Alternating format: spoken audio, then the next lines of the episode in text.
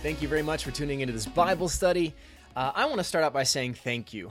Uh, thank you for the comments, uh, the subscribes, the likes. Um, when you comment, when you share, when you subscribe, uh, it helps the algorithms, right? So, YouTube, for example, when you push the like button and when you comment and when you subscribe, it tells the algorithm that YouTube uses that the content is is being watched and it's liked and it ranks it higher so that it can be shared more. The point of these studies is to get God's word out there to help people grow closer in their relationship with God. So, by you liking, subscribing, sharing, all of that, totally helps. So I appreciate that. I also want to say thank you to those people who have contributed uh, financially to help this happen. Uh, starting in January, I am doing this full time. It's my full time job. I'm very excited about it. I finish up my master's in biblical studies in December, uh, and very pumped and I appreciate the support that people have given. If you want to contribute, great. Thank you. Uh, uh, you can do that on our website, ironsheep.org forward slash donate. Um, so today we are covering Genesis 28. We are going through, uh, we started in Genesis 28 last week. We hit the first uh, nine verses. Uh, and now we're picking it up on 2810. And we're going to be talking about um, what is known as Jacob's Ladder. Talking all about that. And we're also going to be talking uh, within that, we're going to hit the different subjects that are um, discussed within that, as far as uh, the way Jacob prays. After that happens, we'll be talking about that. Um, we'll also be hitting on tithing because at the very end of uh, 28, uh, Jacob mentions it. So I want to talk about that real quick. Then, if we have time, we're going to hit the first 14 verses of chapter 29. Lots to cover, uh, lots to go over. So, why don't you bow your heads? Let's dedicate this time to God and let's dig into His Word. Lord, thank you. Thank you for your word. Thank you for this time. Please open up our hearts uh, and our ears and speak to us today, Lord, from your word. Uh, open up your word to me. Speak through me. Uh, Lord, I pray that I will be an instrument approved let these be your words. We love you, Lord, and we're excited to learn more about you and your character and what that means for us today. Pray all this in Jesus' name. Amen.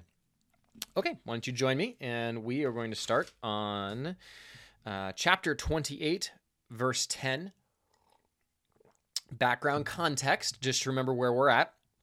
So, chapter 27, we saw uh, the scheming and the uh, breakdown of a dysfunctional family as uh, Isaac is on his deathbed, so to speak, and wants to give his uh, patriarchal blessing, his final blessing on his two sons, um, Jacob and Esau. Uh, his favorite son is the man's man, Esau, and Jacob is Rebecca's favorite son. And so Rebecca uh, Isaac's wife, schemes with Jacob to steal Esau's final blessing. As we talked about, the patriarchal blessing, the final blessing from the father, um, is a wish that a father gives. It's not uh, re- a requirement that God follow that. Now, God does honor it um, if he chooses to, but it's not like a father's blessing can simply say what he wants to say and God has to follow it. But um, what we do see is Jacob uh, scheme, lie to his father multiple times, and then steal Esau out of this final blessing. They did believe this affected destiny without question. And you can see that in how Esau responded and how uh, conniving Jacob's mom was to make sure that, that Jacob got that blessing. So then Esau says, I'm going to kill him. I am going to wait till my father dies, and then I'm going to kill uh, my brother. So Jacob is now running for his life uh, from Esau. And that's where we pick it up. So on verse 10, Jacob left Beersheba and set out for Haran. When he reached a certain place, he stopped for the night because the sun had set. Taking one of the stones there, he put it under his head and lay down to sleep. He had a dream in which he saw a stairway resting on earth with its top reaching to heaven, and the angels of God were ascending and descending on it. There above it stood the Lord, and he said, I am the Lord, the God of your father Abraham, and the God of Isaac. I will give you and your descendants the land on which you are lying. Your descendants will be like the dust of the earth, and you will spread out to the west and to the east, to the north and the south. All peoples on earth will be blessed through you and your offspring. I am with you and will watch over you wherever you go. And I will bring you back to this land. I will not leave you until I have done what I have promised you. When Jacob awoke from his sleep, he thought, Surely the Lord is in this place. And I was not aware of it. He was afraid and said, How awesome is this place! This is none other than the house of God. This is the gate of heaven. Early the next morning, Jacob took the stone he had placed under his head and set it up as a pillar and poured oil on top of it. He called that place Bethel, though the city used to be called Luz. Then Jacob made a vow, saying, If God will be with me and watch over me on this journey I am taking, and will give me food to eat and clothes to wear, so that I return safely to my father's household, then the Lord will be my God, and this stone that I have set up as a pillar will be God's house. And of all that you give me, I will give you a tenth. Okay, let's dig into this. Okay, so let me pull my notes up here, make sure we're following. Okay, so the first thing we're going to talk about is um, Jacob's ladder and what the essence of this is, uh, breaking this down. So Jacob leaves, he's fearing for his life, uh, and he's traveling up to Haran. He's traveling up to Haran specifically because um, his mother and his father both requested that he go to uh, the land of their grandfather, Abraham uh, and find a wife there rather than finding a local wife in Canaan. And the reason being is, is that the Israelites were to be set apart.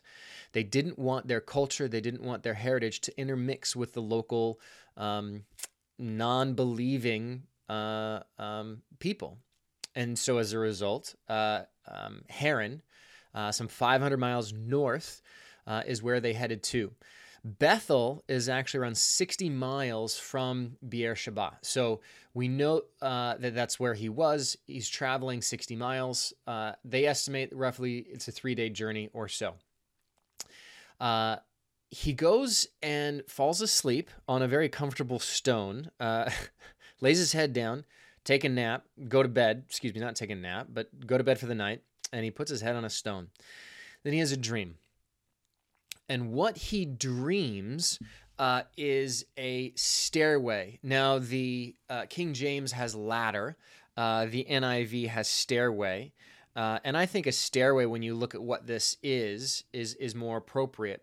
Um, think about uh, all the elements that are part of this, right? So you have a massive stairway that is going up to heaven with its base on the ground uh, and its top up in the heavens, and at the top uh, there are is God. He's over uh, above the whole thing, and you have angels that are descending from heaven to earth to go about uh, their their their tasks that God has given them. Uh, to be messengers for the Lord. And then you have them coming back up and returning, uh, communicating with God, returning back to heaven. And this is the, what he envisions. Historical cultural context a ziggurat now, I, am going to show a picture here. Uh, I used this picture before when we were in uh, Genesis 11. And the reason why we covered ziggurats in Genesis 11 is, is that they do believe that uh, the ziggurat was what the Tower of Babel was. The point in um, ancient Near Eastern culture at this time, uh, heathen culture, was the ziggurat was built next to uh, the Temple of the Gods. And the idea was uh, it was allowing for the deities, the gods, to come and interact with mankind. And so that's why they built these massive ziggurats. And that's actually uh, the sin of Babel was uh, arrogance and pride in reaching up to heaven, but also in um, false god worship of of setting up um, false idols and worshiping other gods, among many things. So visually, this is what I picture: is a ziggurat is what he was picturing, likely because it was. Um, uh, present at the time. It would have been something uh, visually that he would have known. This is not, however, for God to come down to earth. This is for the angels to, it, it is a, a bridge, so to speak, to uh, a stairway that bridges the gap between earth and heaven. And that's an important thing to keep in mind. So, what I want to do is read verses 13 through 14 um, to see specifically the words that God says. So in this dream that he's having, God is at the at the head at the top of this stairway going up into heaven and he speaks down to Jacob and these are the words that he says. I am the Lord, the God of your father Abraham and the God of Isaac. I will give you and your descendants the land on which you are lying. Your descendants will be like the dust in the earth, and you will spread out to the west and to the east, to the north and to the south. All peoples on earth will be blessed through you and your offspring. This is a reaffirmation of the Abrahamic covenant. I feel like we're talking about it every week, but that's because that's what this whole the, the, this massive chunk of Genesis is all about God's covenant with Abraham and with Israel and with the Jews. It's given to Abraham in Genesis 12, reaffirmed in 15 and 17. And then in Genesis 26, 3 through 4, we actually see uh, God affirm the Abrahamic covenant and its blessing onto Abraham's son Isaac. And we see here God now affirm it onto Isaac's son Jacob the Abrahamic blessing, the blessing of that covenant that I will make you into great and mighty nation, and all peoples will be blessed through you. The ultimate fulfillment of that is obviously Jesus Christ. Jesus is a descendant of Abraham, and the whole world has been blessed through Abraham because of Jesus. Genesis 28, 3 through 4, we actually see Isaac pray a blessing on Jacob. Uh, it is the patriarchal blessing, and he is uh, asking God to um, bestow on his son the same blessing uh, that that he received, and that's where we when you read uh, twenty eight three through four. Um, we see that. Verse 13 through 14 is when it is confirmed by God. So the patriarchal blessing, he asks God to affirm it, to give him that same blessing. And then we see God um, do that in verse 13 and 14. This is a theophany. And we spoke about theophanies um, when I talked about Sodom and Gomorrah, in which um, God or Jesus uh, came and spoke to Abraham before they went and destroyed Sodom and Gomorrah. This is another example of a theophany. Uh, theophany is a, just a fancy word for when God interacts with mankind. Uh, Christophany is when Jesus does. Angelophany is when an angel does. Uh, so this is similar to Abraham's theophany that he has in Genesis 15, in which God bestows on him and reaffirms the Abrahamic cov- covenant. Now, verse 15 is specific to Jacob. I am with you and will watch over you wherever you go, and I will bring you back to this land. I will not leave you until I have done what I have promised you. Abraham bought the tomb, the the burial tomb with the land, um, and in doing so, when he buried Sarah, he made it clear that that we are following God's call of staying in the promised land. This is the land God has given to us, and we are setting up our roots here. Historically, what they used to do is uh, you would always take whenever, no matter where you uh, traveled to, you would always go and be buried uh, in the lands of your fathers. Uh, so you'd go back to that. So uh, Abraham would take Sarah back to um, Haran. And then Abraham would be buried there, and all of his descendants would be buried there. And Abraham, in buying the land, made it clear no, we're going to stay here.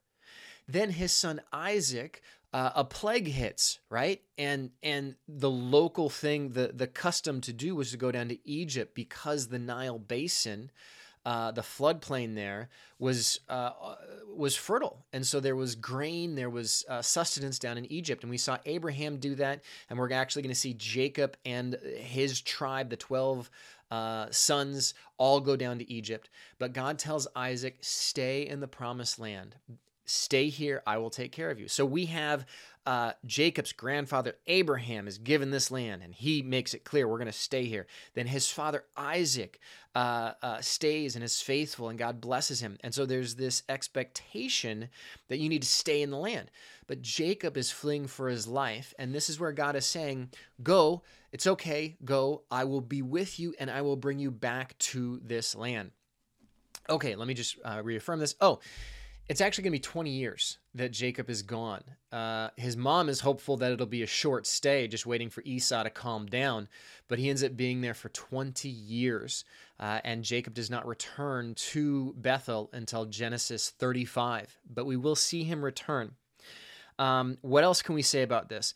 There are what are called dual fulfillments right? So the first fulfillment of this, of God saying, I will bring you back to this land, the first fulfillment of that is in Genesis 35, when in which Jacob does return to uh, Beersheba, uh, specifically to this spot, Bethel. He comes back to this exact spot, which God says that he will. In the Bible, you do see prophecies that have dual fulfillments, and this is one of them. The reason why I say this is a dual fulfillment is, is that this could also be applied to Israel.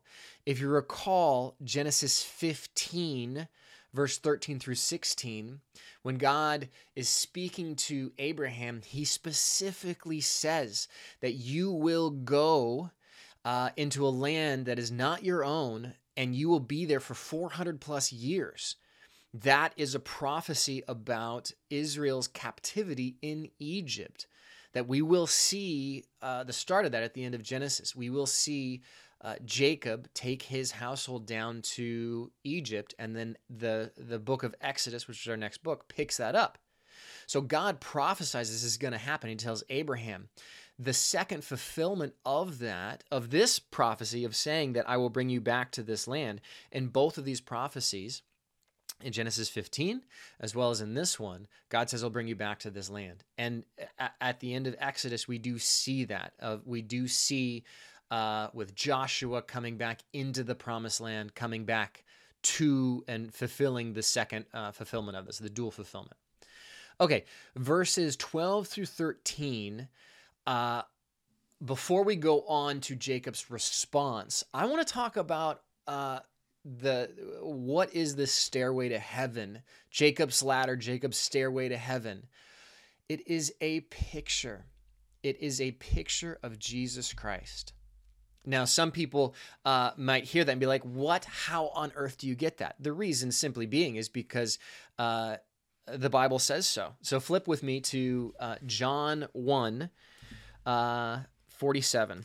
Good grief, I've got these are all the tabs. He says we're going to be jumping all over the Bible. For those that are driving, uh, I've got like six tabs of all the different spots that we're going to hit uh, as we bounce around talking about this. So leave your finger here uh, in Genesis 28, and we're going to do the first verse, uh, John 1 47 through 51. John, uh, the book of John, uh, chapter 1, verse 47 through 51.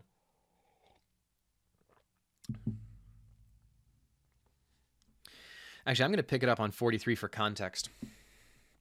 The next day, Jesus decided to leave for Galilee. Finding Philip, he said to him, Follow me. Philip, like Andrew and Peter, was from the town of Bethsaida. Philip uh, found Nathanael and told him, We have found the one Moses wrote about in the law and about whom the prophets also wrote, Jesus of Nazareth, the son of Joseph. Nazareth. Can anything good come from Nazareth? Nathan asked. Come and see, said Philip. So Philip meets Jesus and he goes and he gets uh, Nathanael, and Nathanael says, Okay, I got to meet this guy.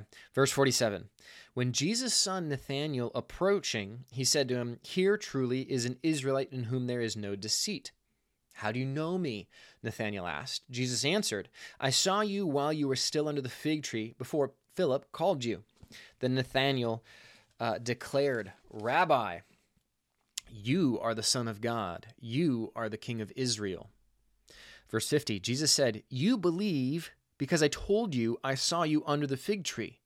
You will see greater things than that. Verse 51 He then added, Very truly I tell you, you will see heaven open and the angels of God ascending and descending on the Son of Man. You will see heaven open and the angels of God ascending and descending on the Son of Man.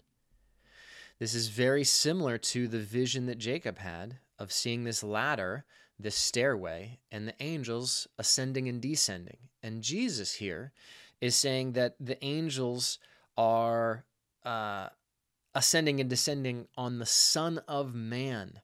So let's talk about that term, the Son of Man. Uh, I actually want to flip over to Daniel uh, in the Old Testament to Daniel chapter 7. No, no, that's Jeremiah. Uh, Daniel chapter 7, verse 13. So join me, Daniel 7, 13. God is giving a vision to uh, Daniel.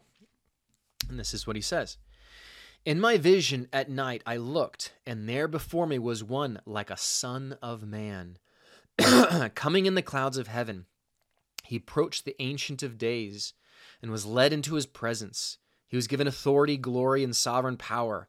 All nations and peoples of every language worshipped him. His dominion is an everlasting dominion that will not pass away, and his kingdom is one that will never be destroyed. You can read on before that and after that uh, in, in correlation to this vision that Daniel has.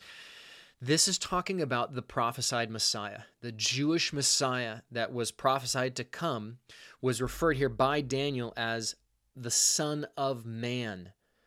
Jesus, one of his favorite titles that he called himself was Son of Man. It's actually used 83 times in the gospel. So when he uses that term, the Jews, uh, the scribes, the Pharisees, uh, anybody who was well read in Daniel, would have known that Jesus is claiming to be the Messiah.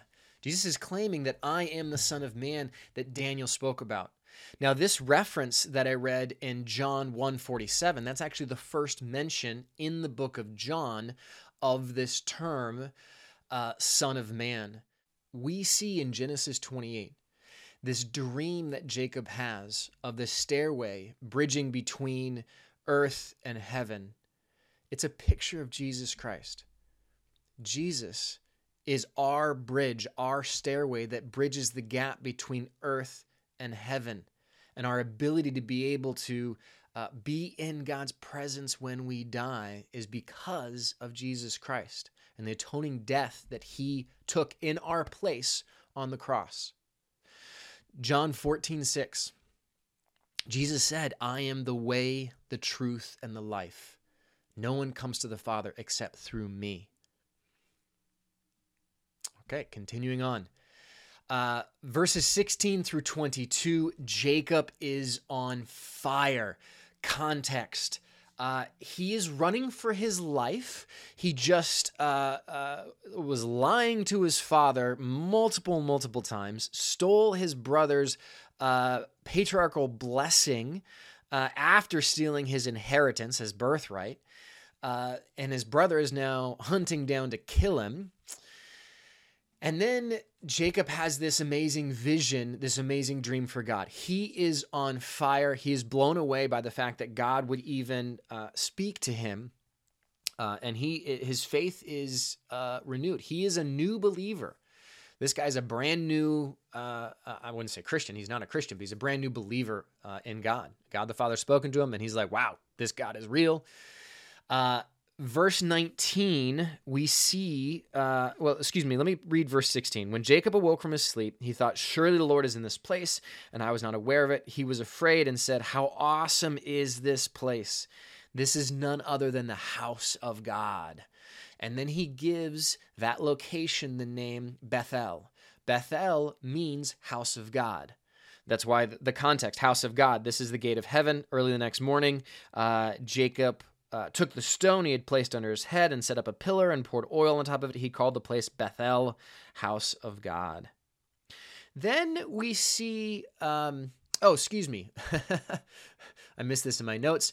Uh, Bethel is believed to be the modern town of Beitin, B E I T I N. It's 20 miles north of Jerusalem, and there are archaeological digs uh, that are going into this. Now, the town of Bethel is huge uh, in the Old Testament. We're going to hit on it uh, multiple, multiple times uh, in Genesis. It's also referenced in Joshua, Judges, First and First Samuel, as well as First and Second Kings. All have elements of things that happen in Bethel. Okay, sorry. Now, continuing on, uh, verse 20 through 22. Jacob's vow, this uh, at first glance, it's like, oh, this is great. Jacob prays this prayer and he says that he's going to give a tenth. Uh, we'll talk about tithing in a second, but first I want to I want to camp out on this for a second. This is an example of what I call a vending machine prayer. And the reason why I call this is that I have been guilty in the past, uh, before I was a believer, uh, before I uh, submitted to God and became a Christian, I did believe that God did exist, but I had no relationship with Him. And I was like so many people that check off the box uh, when asked, uh, Do you believe in God? I'd say, Yes. Are you a Christian? I'd say, Yeah, sure, I'm a Christian. And my prayers were always vending machine prayers. Um, so, what I mean by that, uh, Lord God, I haven't studied for this test. If you give me an A in this test, I will go to church. Lord, I really want to get this job. Lord, please, please, please. I'm praying fervently. Let me have this job. If I get this job or if I get this raise, then I'll give you more. I'll give you more than 10%. Uh, Lord, please, uh, I'm putting in the coin. I'm praying to you. Please, uh, I'm hitting the button, and this is what I want in return. Why I call it a, a vending machine prayer. God is not a cosmic vending machine for us. And so often, new believers uh, or people who, who uh, are either new in their faith uh, or on that journey, um, life as a Christian is a journey from seeking all the way to being Christ centered. And, and not until we die will we achieve that. It is a constant journey that we're all trying to get better at. And so I'm not trying to belittle or say ill of those people who do the vending machine prayers, but that's exactly what Jacob's doing. Uh, let me break this down for you. So he says, God, if you will be with me, watch over me, give me food, give me clothes to wear, and return me safely, if you do these five things, then, then uh, you will be my God and two, I will give you a tenth, a tithe uh, of everything that you give me. this is not how God works. This is not, this is upside down. This is backwards. God wants us to put Him first at the very, very beginning, submit everything to Him, and then He is going to bless us. My caution there is that your definition of blessing and God's definition of blessing are different. Uh, your ways are not my ways, declares the Lord. As far as the heavens are from the earth, are my thoughts from your thoughts, and my ways from your ways. We think that a blessing is having more possession, having more money. But in God's eyes, He may bless us with greater wisdom and understanding and forgiveness, which is way more significant and way more important. And, so the, the point that I'm getting at here is, is that while we should pray uh, to God in anything and everything, that is another thing that I want to say. And I know I'm, I'm going off on these little tangents. Don't ever be afraid of praying poorly or praying in the wrong way. I know I'm kind of coming down on Jacob because he prays this sort of uh, ATM type prayer um, or vending machine type prayer. Uh, so I don't want you to, to think that you should ever be afraid to pray because you might pray improperly or pray wrong. In anything and everything, pray. Uh, if anything is bothering you, pray about it. Communicate with God in anything and everything, and don't worry about whether you do it right or wrong. Just talk to God. The tangent that I'm going at here is, is that your motivation, where does your motivation lie? Jacob is saying, Join me on this journey that I'm going on, and if you bless me, then I will return and bless you. And I just, uh, I'm pointing out the, uh, the arrogance and the pride within that prayer. Now, the thing to, to remember Jacob is a brand new believer. He's, he's brand new in his faith. And you can see that in, in the previous chapters in which he lies to his father over and over again uh, and then swindles his brother. This is the start of the journey of Jacob becoming more godly. And, and that is what I'm talking about is, is that this life is a journey for us as we slowly ever so slowly and painfully are changed by God. And that comes when we pray. When you pray for a blessing, when you pray for God to give you wisdom, uh, I don't believe that God just suddenly, all of a sudden, you are blessed with wisdom. Now, God has the capability of doing that. No, I believe that God is going to actually put a hardship in your path. He's going to put a challenge in front of you that through going through that challenge, you're going to receive the blessing that you asked for of wisdom. You want patience. It's a dangerous thing to pray for because when you pray for patience, God will very likely put you in a situation that's going to force you to be patient. But be encouraged be encouraged. When you are given a hardship, know that God loves you and He's disciplining you to grow you. So, in those times when you're in those valleys where you're, you're facing those hardships, rejoice because you know God loves you and that He is challenging you because He knows you can take it. So, be encouraged by that. The, the final thing on this little chunk before we talk about tithing that I want to do is I want to actually read Jeremiah. So, flip with me to Jeremiah uh, chapter 9. 23 and 24. This is what the Lord says Let not the wise boast of their wisdom, or the strong boast of their strength, or the rich boast of their riches, but let the one who boasts boasts in this that they have the understanding to know me, that I am the Lord who exercises kindness justice, and righteousness on earth. For in these I delight, declares the Lord. I love this verse. Let the one who boasts boast about this, that they have the understanding to know that I am the Lord who exercises kindness, justice, and righteousness on earth, for in this I delight.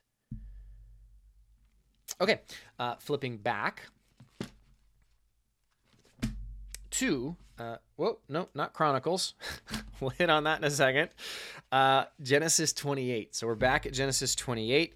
Uh, at the bottom, the very last thing that Jacob says, at the very end of Genesis 28, he says, uh, If you do all these things and you bless me in all these ways, uh, I will give you a tenth this is one of many verses that talks about tithing. So I want to do a little pause in our Through the Bible study to talk about tithing because that's what comes up. Uh, and when we hit something, I want to talk about it. So, verse 22 of chapter 28, we have the word tithing. So let's talk about it.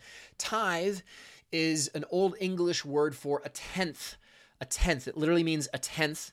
Uh, and you do see multiple different times in the Old Testament in which uh, tithing is mentioned. It was a Levitical law uh, you see it here in Genesis 28 22. Leviticus 27 30 uh, is, is uh, a great verse that shows it being literally in the Levit- Levitical law. Numbers 18 26. And I want to flip to Second Chronicles 31 5. So flip uh, a few books to Second Chronicles, Second Chronicles 31, starting. Um, actually, I'm going to pick it up on verse 4. 31 4. He ordered the people living in Jerusalem to give the portion due the priests and Levites. That's specifically in reference to the verses that I just said in Leviticus and Numbers. Give a portion due to the priests and Levites so they can devote themselves to the law of the Lord. As soon as the order went out, the Israelites generously gave the first fruits of their grain, new wine, olive oil, and honey, and all that the fields produced. They brought a great amount, a tithe of everything. At this time, uh, tithe was not simply money. Uh, more often than not, it was uh, grain. It was your first fruits, as we uh, have said here in Second Chronicles. It's a tenth of the first of your crops, uh, of everything that you possess. It is giving a tenth of it to God.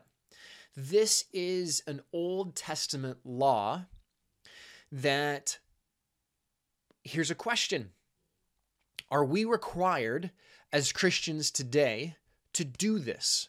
Are we required to give a tenth of our possession? Now, uh, it's not common to give a tenth of your uh, grain if you're a farmer. You're not going to go take a tenth uh, of your corn and go dump it on the steps of the church.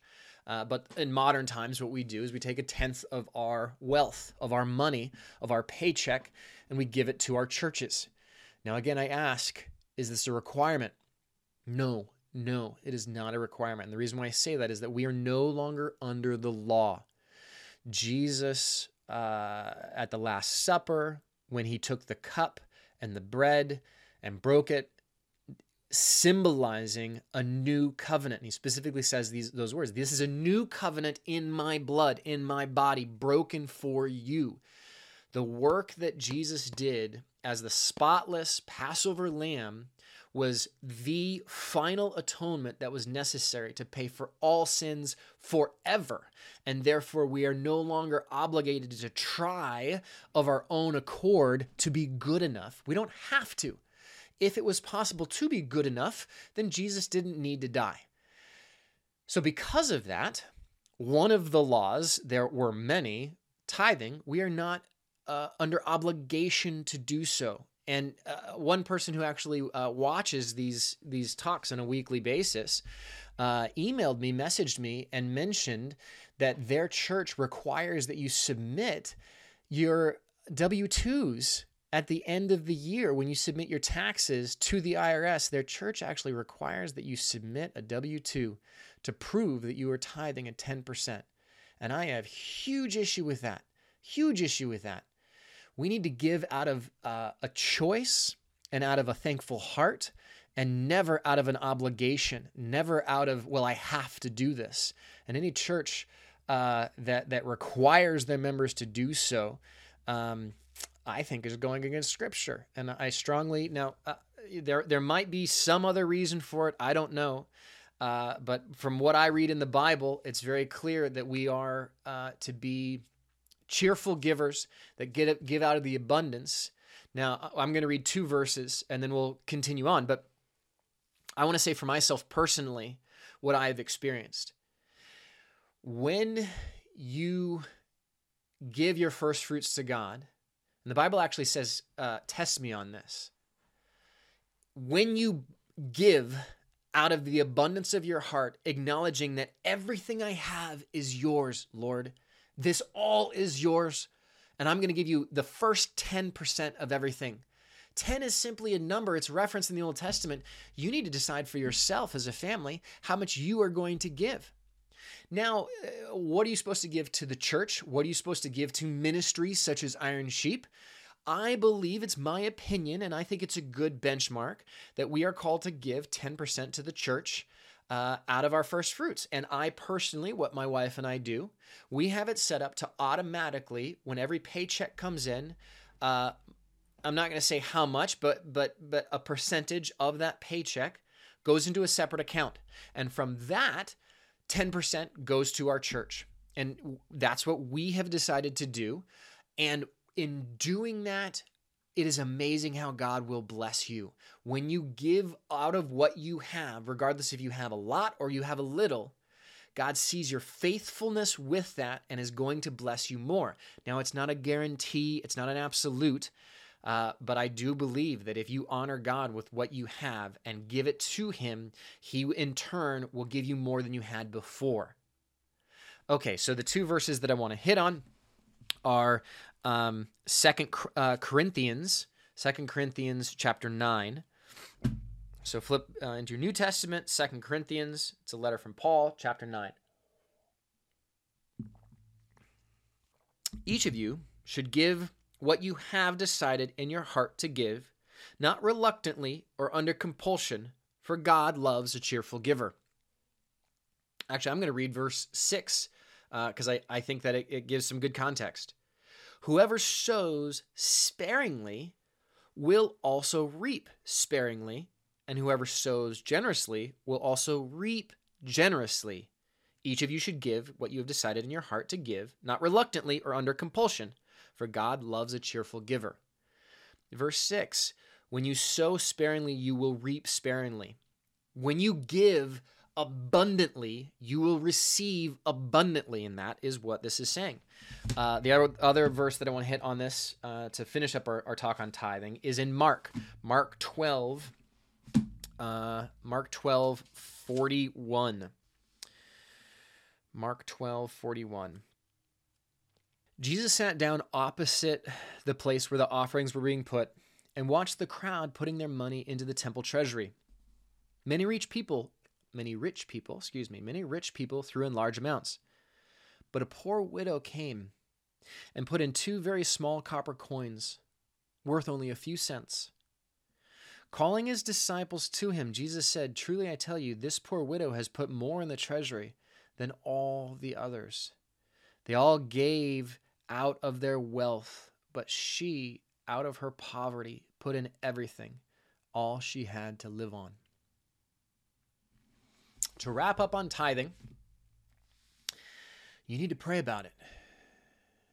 But I do believe we are called to give, to give generously, uh, and not to give compulsorily when the offering basket goes by to randomly put in $20.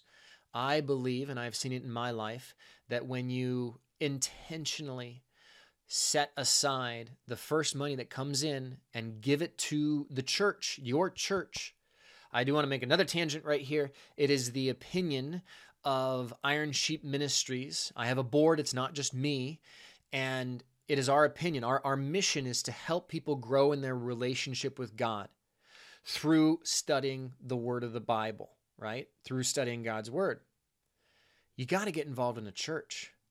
We can learn a lot by studying God's Word, but the application of doing life, we are called to do that together in fellowship. And that fellowship needs to be in a church, in a church body. And I do not want people to, to, to uh, decrease the amount that they tithe to their church, their home church, in order to be able to give to Iron Sheep. This is a an additional gift if you decide that you do want to give. I feel that you should give your first fruits to your church. And if you want to give out of the abundance of your heart to other ministries, great, do that. But our churches, our pastors need our support both financially and in prayer. Okay, going back to Genesis. I want to actually go into uh, and read the first 14 verses of Genesis 29. Uh, we're going to talk briefly about this, but this is just setting the stage, right? So uh, join me, Genesis 29, verse 1. Then Jacob continued on his journey and came to the land of the eastern peoples. There he saw a well in the open country with three flocks of sheep lying near it, because the flocks were watered from that well. The stone over the mouth of the well was large. When all the flocks were gathered there, the shepherds would roll the stone away from the well's mouth and water the sheep. Then they would return the stone to its place over the mouth of the well. Jacob asked the shepherds, My brothers, where are you from? We are from Haran, they replied. He said to them, Do you know Laban, Nahor's grandson? Yes, we know him, they answered. Then Jacob asked them, Is he well? Yes, he is, they said. And here comes his daughter Rachel with the sheep. Look, he said, the sun is still high. It is not time for the flocks to be gathered. Water the sheep and take them back to pasture. We can't, they replied, until all the flocks are gathered and the stone has been rolled away from the mouth of the well. Then we will water the sheep. While he was still talking with them, Rachel came with her father's sheep, for she was a shepherd. When Jacob saw Rachel's daughter, Rachel, excuse me, daughter of his uncle Laban, and Laban's sheep, he went over and rolled the stone away from the mouth of the well and watered his uncle's sheep. Then Jacob kissed Rachel and began to weep aloud. He had told Rachel that he was a relative of her father and a son of Rebekah. So she ran and told her father. As soon as Laban heard the news about Jacob, his sister's son, he hurried to meet him. He embraced him and kissed him and brought him to his home. And there Jacob told him all these things. Then Laban said to him, You are my own flesh and blood. Okay, as we wrap up, let's just talk about this. Uh, Genesis 29, 1 through 14, is actually very similar to the story found in Genesis 24, in which Abraham sends his head servant uh, to Laban, to Haran, uh, to find a wife for his son, Isaac. It's a very similar story where the servant goes and sees a well. There is a, a large difference, though. Uh, one of the big differences that we see is, is that in Genesis 24, um, that head servant prays to God and asks God, May the woman who offers me water to drink and also offers to water all of my camels, may she be the one that you have chosen for my servant Isaac, for your servant Isaac uh, to be his wife. This is what is called a uh, oracular prayer, O R A C U L A R, oracle. Oracular is the pronunciation of it. It's a fancy term for a prayer that is similar to Gideon putting out a fleece. The idea is it's a prayer in which you say, Lord, I'm going to do this thing. And if you do want me to go down this path, please let this happen. God tells Gideon to build up an army uh, to defeat the power that is there. and Gideon questions God. And so he he puts out a fleece and, and asks in one instance, uh, let there be dew all the way around it, but no dew on the fleece. Fleece is just a, a, a piece of uh, sheep cloth, uh, a piece of wool. He puts it out. Uh, and then uh, God does exactly what he said. And then he still doubts and says, okay, now, Lord, let the opposite happen. With in Genesis 24, it was a similar prayer. Um, if this, then that, and God does honor that, and we do see um, Rebecca be chosen as Isaac's wife. So now we see a similar situation, but in this situation, uh, we don't see Jacob stop and pray beforehand. We don't see Jacob say, Lord, if please uh, present to me who my wife will be, and if she does this and this and this, let it be her. But you could actually skip over quite quickly that there is a miraculous thing that happens. And what that is, is that uh, historically, wells at this time are not like the wishing wells that you probably picture, where it's a beautiful stone circular thing with a wooden structure and a drawstring that you throw the bucket down. No, wells at this time were simply a hole in the ground that that that in this instance there was a massive stone that was covering it. And you would roll that massive stone away and then the well would would pour out its water to feed all the flocks. The well in Genesis 24 is a little bit similar to more of a traditional where you uh, uh, you dip your um, uh, you lower down your chalice so to speak to fill it up and then bring it up. This well there's a massive rock but if you notice if you notice Jacob says water water Rachel's sheep. And they say, we can't. We can't until all the shepherds are here. And the reason being is this massive stone is super, super heavy, and we need all the shepherds' help to lift it so that we can water it. And Jacob, when he sees Rachel, he does a mighty feat of strength and lifts this stone. Either one of two things has happened here. One, God is showing his approval and his blessing on Jacob and specifically on Rachel to be his wife. Or two, uh, Jacob just gets so excited that he performs of his own accord this super feat of strength. I believe it's the first.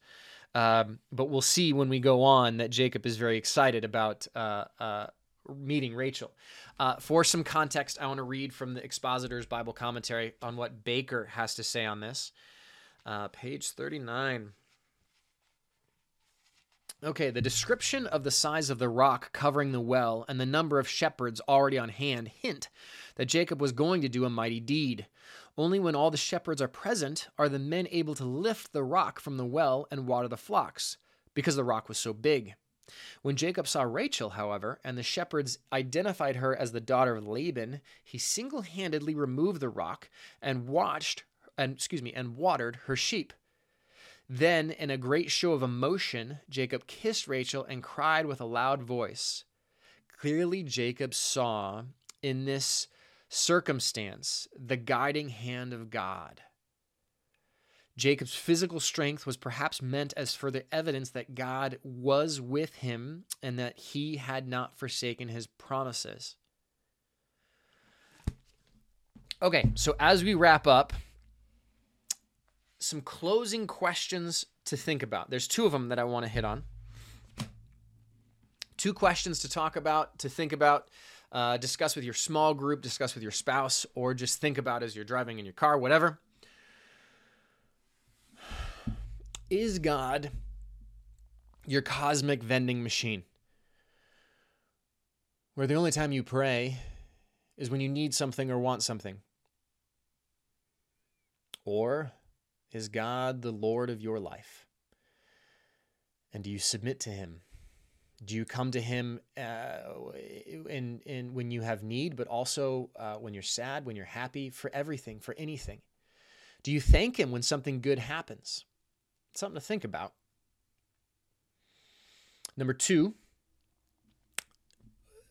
tithing what is appropriate for you? You need as the scriptures say uh, you need to pray about it and make a decision and then give and give generously. Uh, and i do believe that it should be to your church. And if you choose to give to other ministries great go ahead. God does not need your money. Let me say that again. God does not need your money. God is able to do the will that he has without your money. Tithing is a discipline that is designed to bless you it is a discipline all about the giver and not the receiver. Test that. And I do believe God will bless you in that. So that's it for this week. Uh, next week, we are going to continue on uh, Genesis 29, in which we uh, find that Laban is cut from the same cloth as Jacob. And we're going to see uh, a surprising occurrence on the wedding night, on Jacob's uh, wedding night. Um, he gets a rude awakening, so to speak. Uh, quite literally, actually. But uh, go ahead and read ahead, and you'll know exactly what I'm talking about. I love you guys. Uh, be well, and I will see you next week as we continue into uh, chapter 29 and may even hit into some of chapter 30 as well. Be well.